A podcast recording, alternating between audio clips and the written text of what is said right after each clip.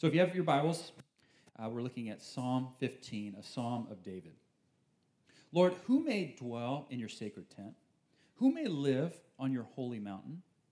The one whose walk is blameless, who does what is righteous, who speaks the truth from their heart, whose tongue utters no slander, who does no wrong to a neighbor and casts no slur on others who despises a vile person, but honors those who fear the Lord, who keeps an oath even when it hurts, and does not change their mind, who lends money to the poor without interest, who does not accept a bribe against the innocent. Whoever does these things will never be shaken. Thanks, David. I um, ooh, I'm loud. It is a it is an honor and a privilege for me to to be here, especially um, to be able to be invited back. I'm actually kind of uh, reminded of um, uh, there's a famous line that's quoted all the time by uh, Sally Field when she won her second Oscar in 1985. Got up on stage and famously said, You like me. You really like me. Um, and it's because it was the second one that, that, she, uh, that she won. And and so I kind of feel that, that same way. And uh, it actually reflects a little bit about what we're going to talk about today. And that is, this, we all have this deep uh, need to be accepted. Acceptance is a huge uh, uh deal. It, uh, we all want a favorable reception, we want approval. Um, uh, from others, we want others' favor. I thought about that long and hard. It was in the back of my mind um, preparing this week, right? I don't want anyone to fall asleep. I want you to to like what you hear and be engaged with it. Um, you, whether you consciously or unconsciously this morning, how you dressed, how you did your hair, how long it took you to get ready was all about making sure that you were accepted by folks, approved, found favor in someone's eyes, I would imagine. Uh, it, is, it is just part of life. Much of what we do is either um, trying to work to be accepted or uh, much of what we do is to cover up the feelings that we weren't accepted. Uh, it could go either way, but at the middle of it is this idea of acceptance. And today's psalm that we just that David just read is really about that, but it's really focused on God's acceptance, God's acceptance of us. And it was um, written by uh, David. Actually, says the beginning of the psalm says it was written uh, by David, and and I'm I'm sure that we've talked about this in this series, but um, David didn't write all these, he wrote most of them, um, but not all the Psalms. And they were really written um, as for worship. It, it, was, it was him in his quiet time, and it was probably something that a lot of times he wrote and actually says, Hey, I want this instrument to be played. I want, I want you to do it kind of this way. So this was written with an intent to share with God's uh, people. And I, and I think it's important to kind of take note especially of what when David writes a psalm of what it means to be accepted by God, because um, God actually speaks really highly of David. In uh, 1 Samuel, the first king of, of Israel was Saul, and um, not to be confused with the guy Paul, whose first name was Saul later on in the New Testament. But um, he started well, but he didn't end so well. And at one point, the prophet uh, Samuel comes to Saul and he says this in verse 13 of chapter 13 of 1 Samuel. He says, You have done a foolish thing, Samuel said to him. God had told him to wait, and he chose not to because of the pressure of the people. He says, You have not kept the command the Lord your God gave you. If you had, he, being God, would have established your kingdom over Israel for all time. But now your kingdom will not endure. The Lord has sought out a man after his own heart and appointed him ruler of his people because you have not kept the Lord's command. He says here that, that God's rejecting you, Saul, but, but he, God purposely sought someone who would reflect his heart. And it turns out this guy is David. David is known as a man who reflects God's heart. And so he writes the psalm, and many, many folks think that actually this psalm was read in, as people entered into worship. As they entered in, he, he, they wanted to be reminded this is what it means to be accepted by the Lord. Reflect on this. Do you enter in, in, in other words, in a kind of a worthy manner? So let's kind of dive uh, right into this psalm. Verse 1 says, Lord, ask two questions Who may dwell in your sacred tent? Who may live on your holy mountain? It, it's just, it's, it's a qualifying statement. And, and in one sense, it's just, you could just take it as, as, as a question. Just, just was wondering, God. Just out of curiosity. This, this word dwell actually means to sojourn. It's, it's, a, it's kind of like a, a visit, to visit. Because the idea of actually staying, of living in God's presence was completely foreign in this day and time.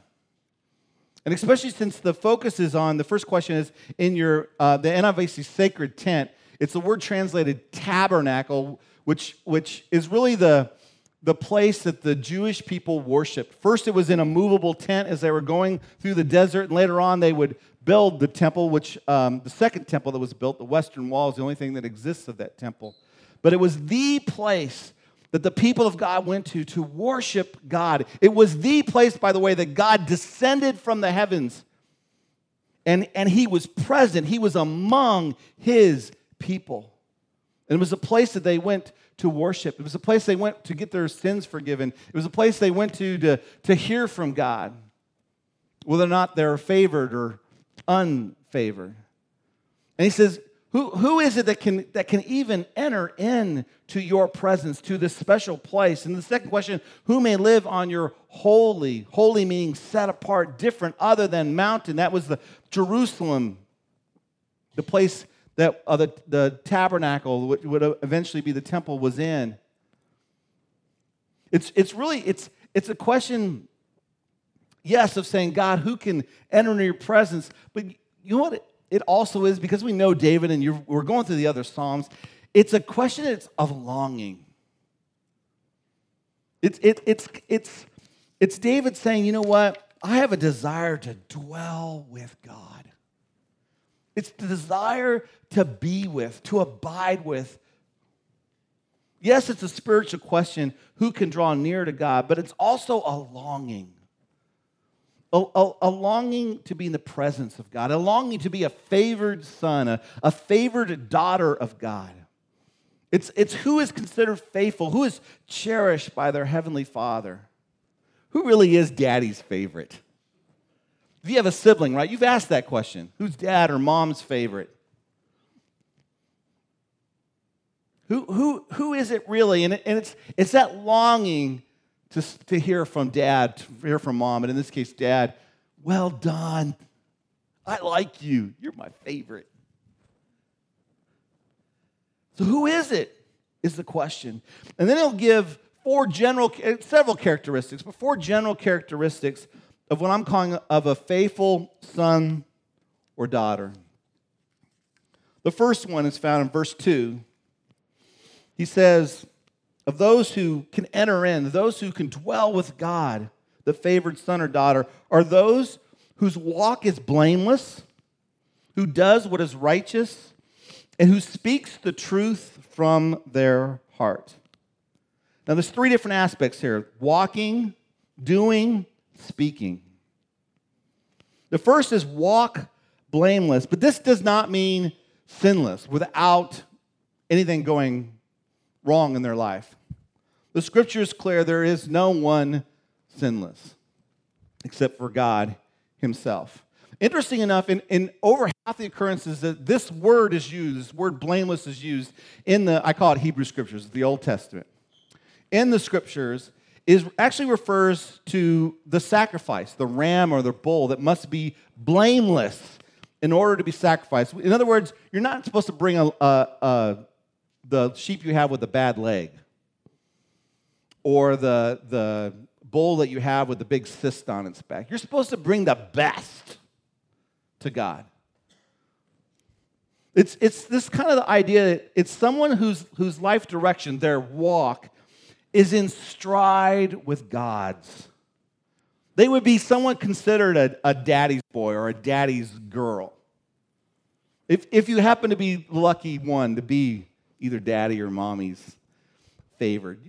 You know what that means. It means that generally you liked the things they liked, you did the things that they approved of, you, you, you there's some connection there.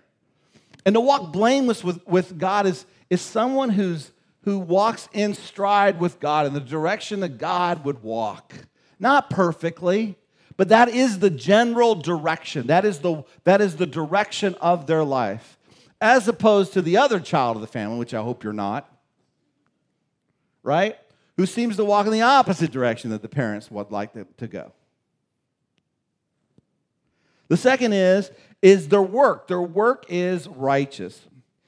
And it, and it really means, this word righteous really means uh, uh, you're in right relationship to an ethical or legal standard. It is about the rules, quite frankly. It's about the 613 or 23, 623 different laws in the Hebrew scriptures. And again, it's not that you keep them all, but this is someone who's working hard to make dad happy. They don't bend the rules because, well, dad's favor is more important than fun, right? That's, a, that's the, it, you know, if you had a sibling that was the favorite, right, you're probably used to this scene where you all say, you know, let's sneak out or let's grab this. And they were, a lot of times, they were the one that went, no, no, no, no. Dad, but dad will never, know. no, no, no. Why? They didn't want to spoil that relationship. They were, they were going they were to go by the rules because that relationship was more important than whatever fun they could possibly get out of this. Next, they would speak truth from the heart.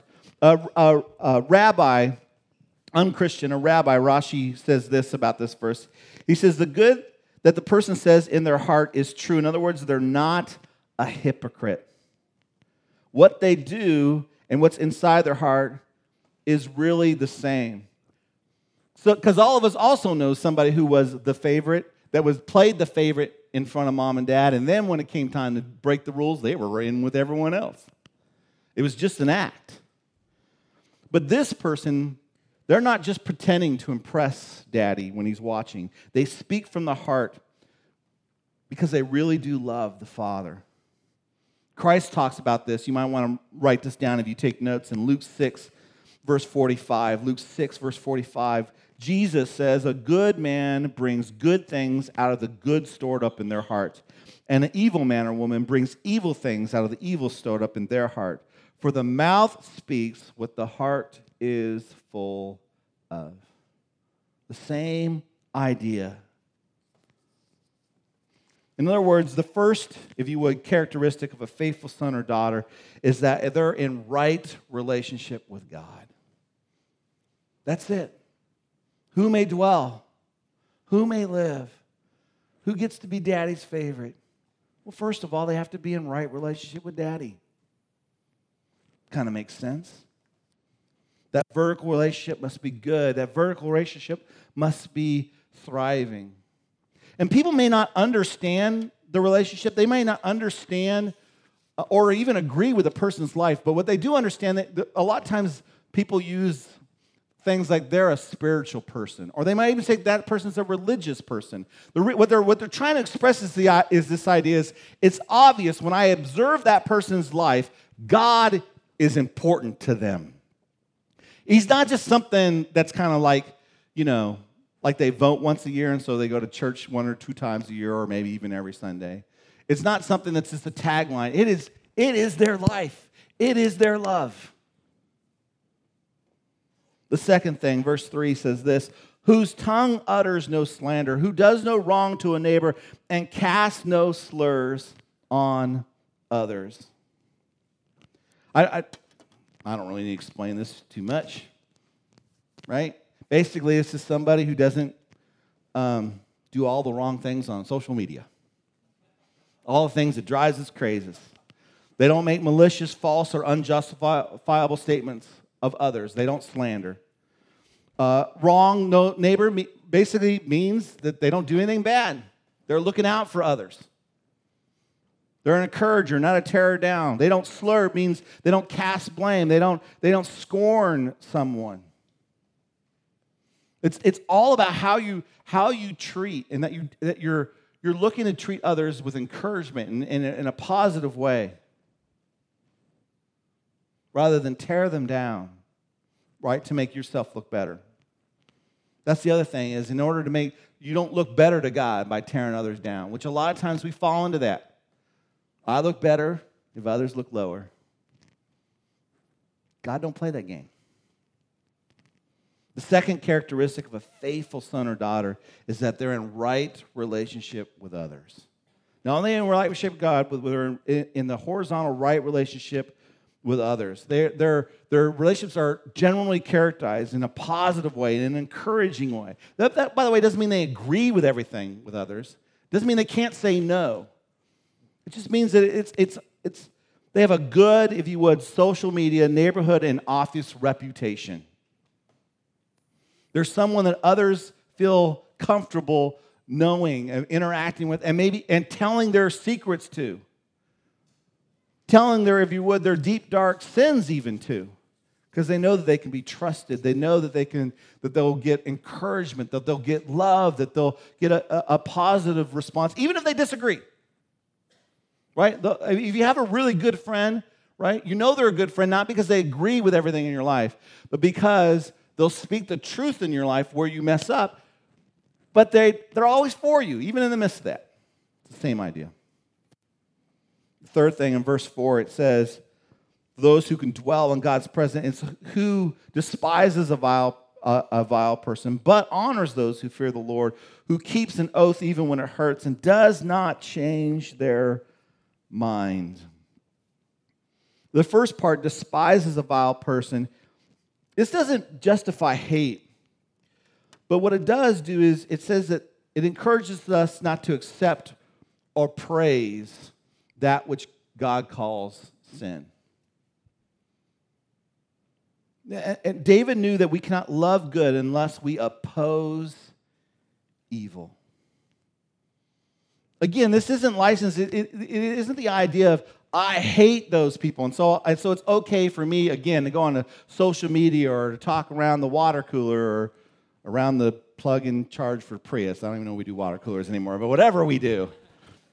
And tear people down, and these people are, you know, God hates these people. And no, no, no, no, that's not that idea. But on the other hand, it's also not this kind of this generic everyone's good. Everyone has their own way. Doesn't matter what they do, as long as it works for them. God, those who are God's people, they see sin for what it is. Not, not that person is damned and there's no hope for them, because if that was true, we all be in that boat. But it's part of the brokenness of our world. It's, it's part of the ugliness of our world. It's, it's part of why this world does not work. And on, on the opposite side, those who follow God's ways, even if they're, if they're not as famous, if they're not as uh, uh, su- uh, suave, we give preference to the God of, of God's children.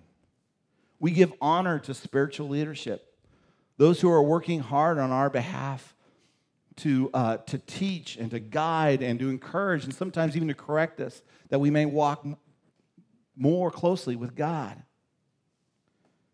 And the second part really has to do with others, where that really has to do with the relationship with God. The second part has to do with others, um, where it says, We keeps an oath even when it hurts. They don't change your mind. In other words, when you say you're going to do something, you do it. Your commitment to others is important, even when it hurts. We definitely live in a world where we go, yeah, you know what? I, I made this commitment thinking one thing, and then I found out how much it was going to cost me. And then I found out, right? I, I really wanted to teach second grade Sunday school, but I, I didn't think about what happens when ski season comes up. Or I really wanted to help you move, and, and I know I said that I was going to try to be there, but but all of a sudden, I got this, this invitation to this cool concert I just can't miss. Or I know that I borrowed that money and I said I would pay it back, but it's really, really tough. And I found out that, you know, with a lawyer and this and that, I can kind of get out of that. Better circumstances don't change the commitment. We don't just change our mind. In Jesus' words, we let our yes be yes and our no be no. In other words, the third characteristic of a faithful son or daughter is not only a right relationship with God and the right relationship with others, but they're fully committed to both, even when it hurts. They're fully committed to God. They love the things He loves and hates the things that He hates. They're fully committed to others, even when their commitment to others costs them dearly.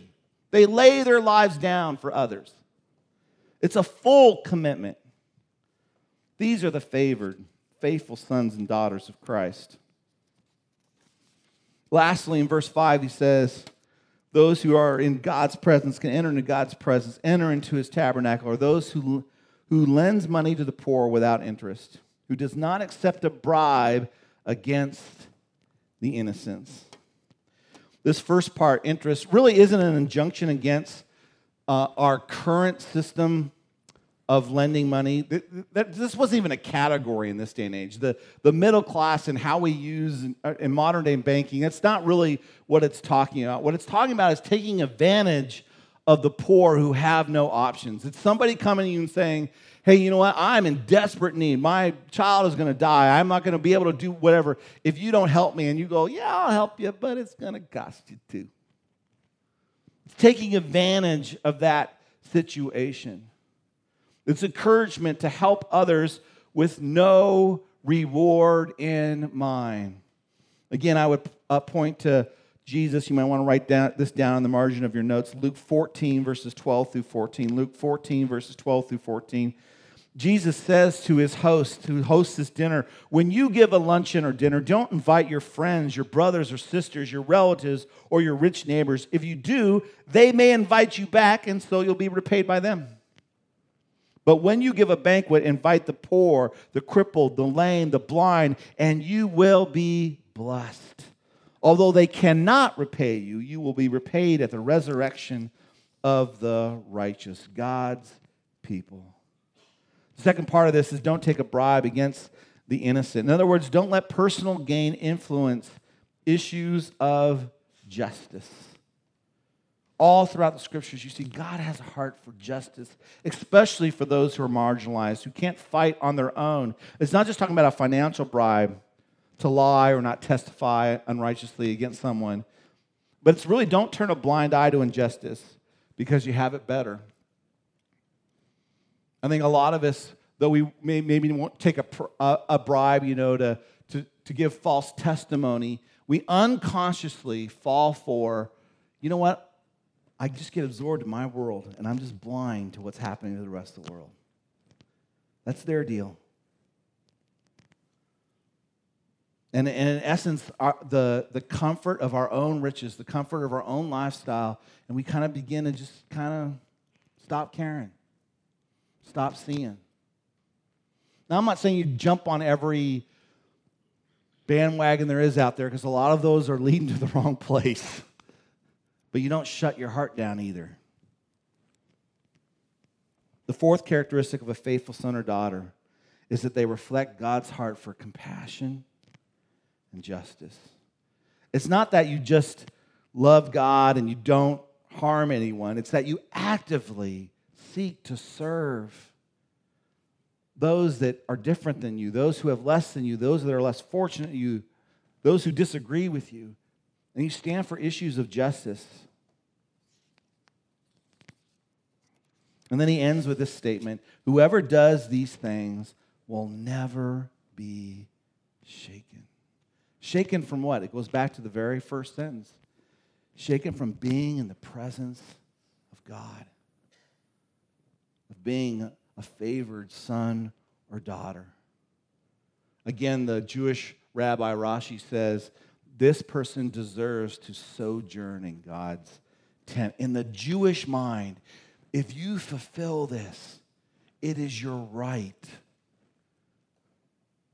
It is your privilege to dwell in the presence of God. This is a person that God accepts they are secure in their relationship with God.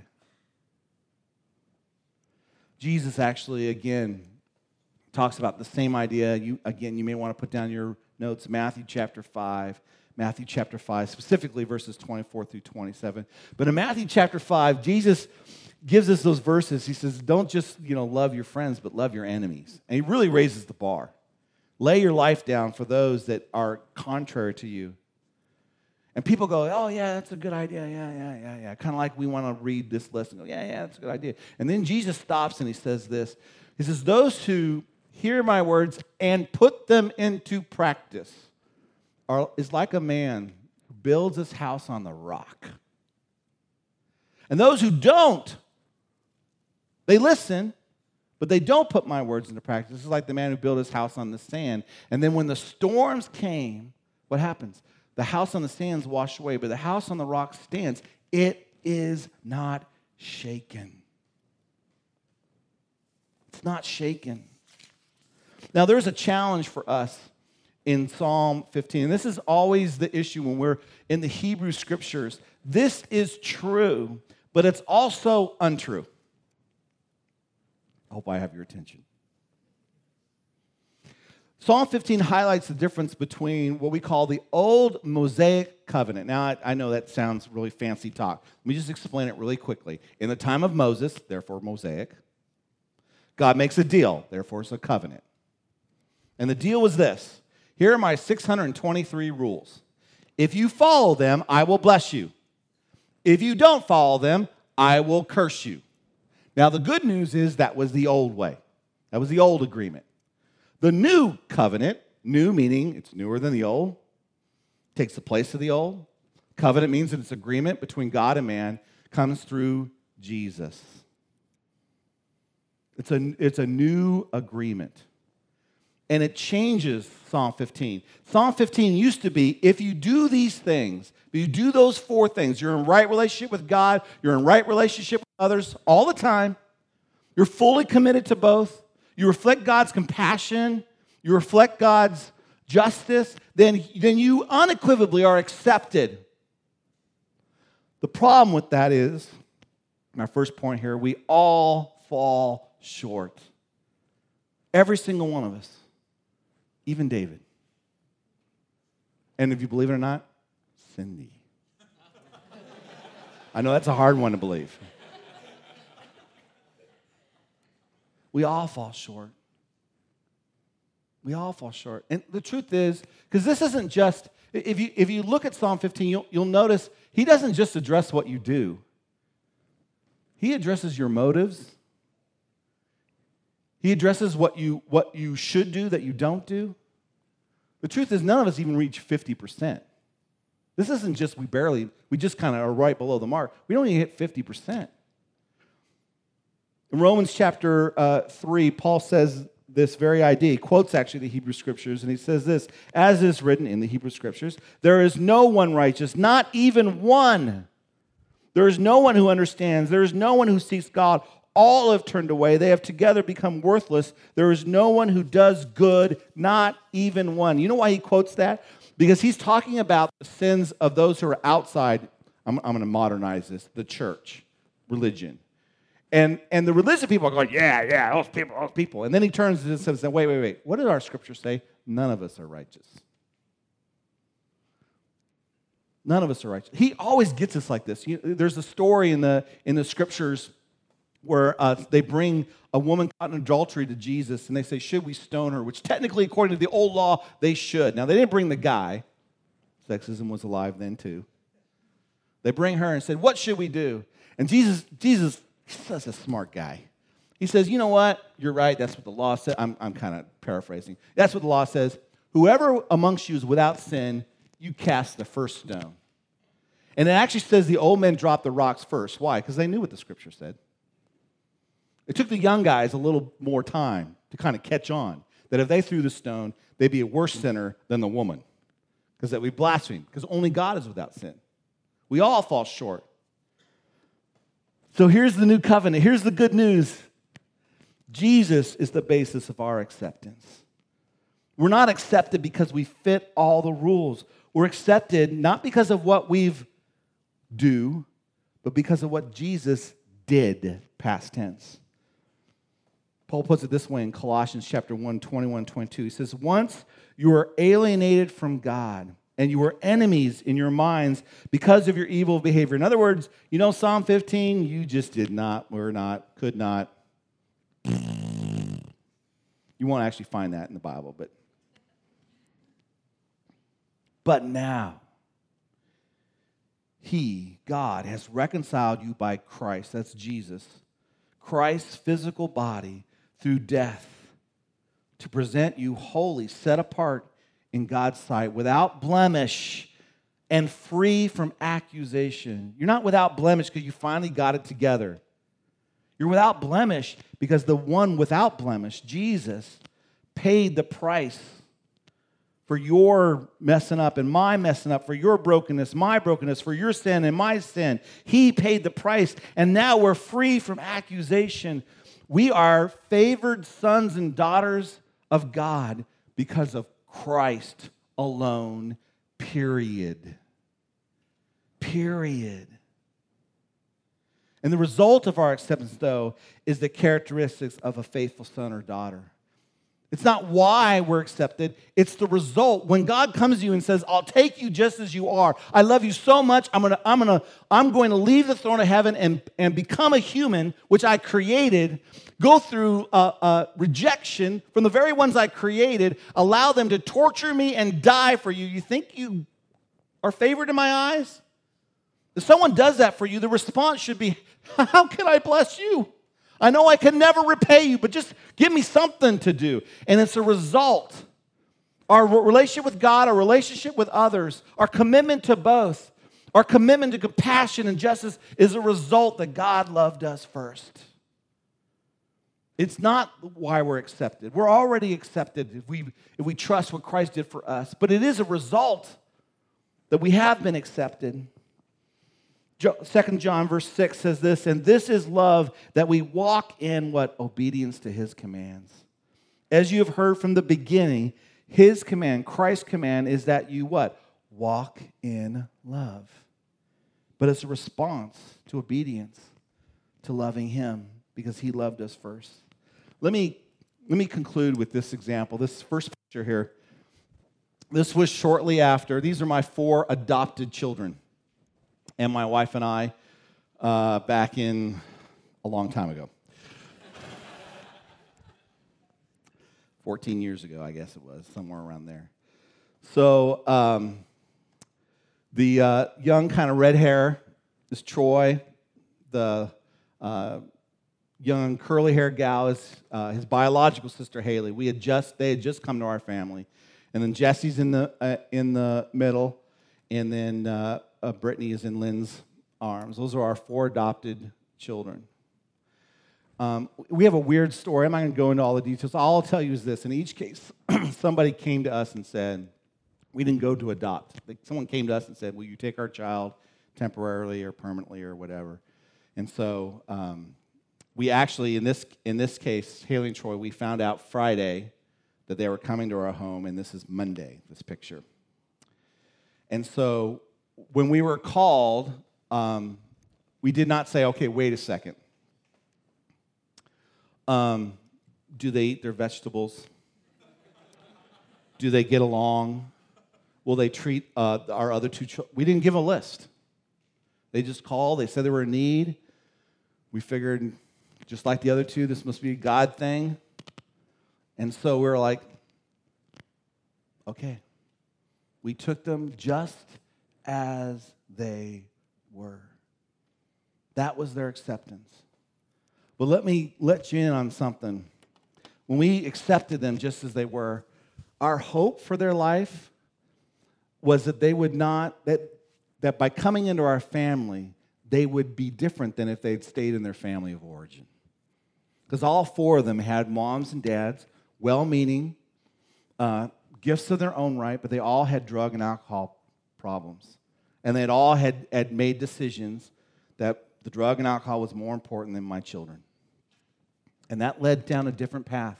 These kids, all four, no matter, my, my wife and I, we make lots of mistakes, but the one thing we comfort ourselves is it probably would have been worse if they had stayed with their biological mom and dad. Not because we're better, we're just not addicts.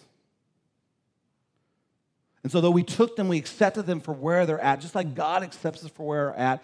When you come into his family, you kind of begin to develop the family characteristics. The second picture is uh, the picture of our family. This was just taken about a month ago. My oldest daughter, Brittany, graduated from high school. And here they are. Now, they still have issues because their parents still have issues. But there is some common family characteristics where you go, where, where teachers who've had them go, yeah, this, this, this child is part of the king family. Even though they're not biologically our children. And there are some biological markers that we cannot change, let me just tell you. But there are characteristics of the king family of, of, of, of some good things and maybe some not some good things. And that's God's hope for us as well. He, he opens, He adopts us through Christ. And the only criteria is, is that we're willing to let Him do for us what we cannot do ourselves, and we want to make Him daddy.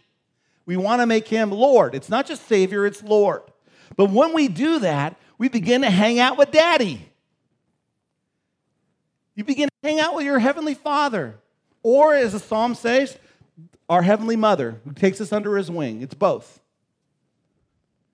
But as you do that and you hang out and you pursue him, you begin to look like him. You begin to desire him more. You begin to walk in his ways. You begin to, to live by his standards. You begin to, your heart and, and what you do begin to line up, and that pours out on how you treat others, and your commitment grows and grows and grows and grows. And then issues beyond yourself, you little by little get off the middle of your life, and God more and more begins to get in the center. It doesn't happen overnight, and after a lifetime, it's not completely done, but it's more than it used to be. Just like our kids, it took time. It's the result of being with daddy. And so I would invite you to two things this morning. First of all, your daddy loves you. We don't, we don't come together just to kind of stir something spiritually in you. We, we come together to celebrate the love of a heavenly daddy who desperately wants to, you to know that he loves you. He already knows you. No one can know you better than him. What's amazing is that he knows you so well, and still, what's amazing, he knows me so well, and he still wants to be with me. I'm a. Oh.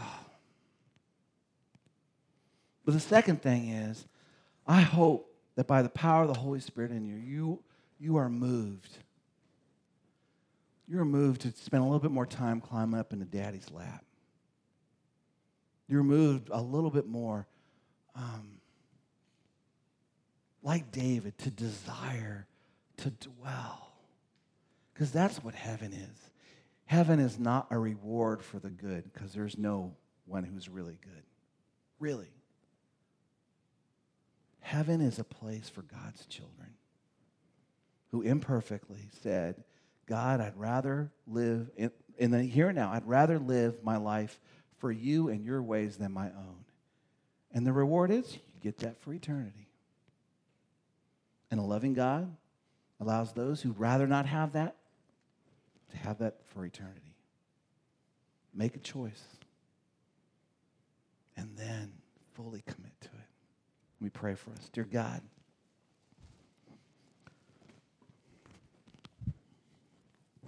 I don't know if I if I adequately represented you, Lord.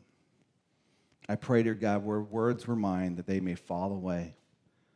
But where they were, by the power of your Spirit, may they take root. That we may be called and felt drawn to you. That our hearts may be softened to receive your word and start a relationship with you.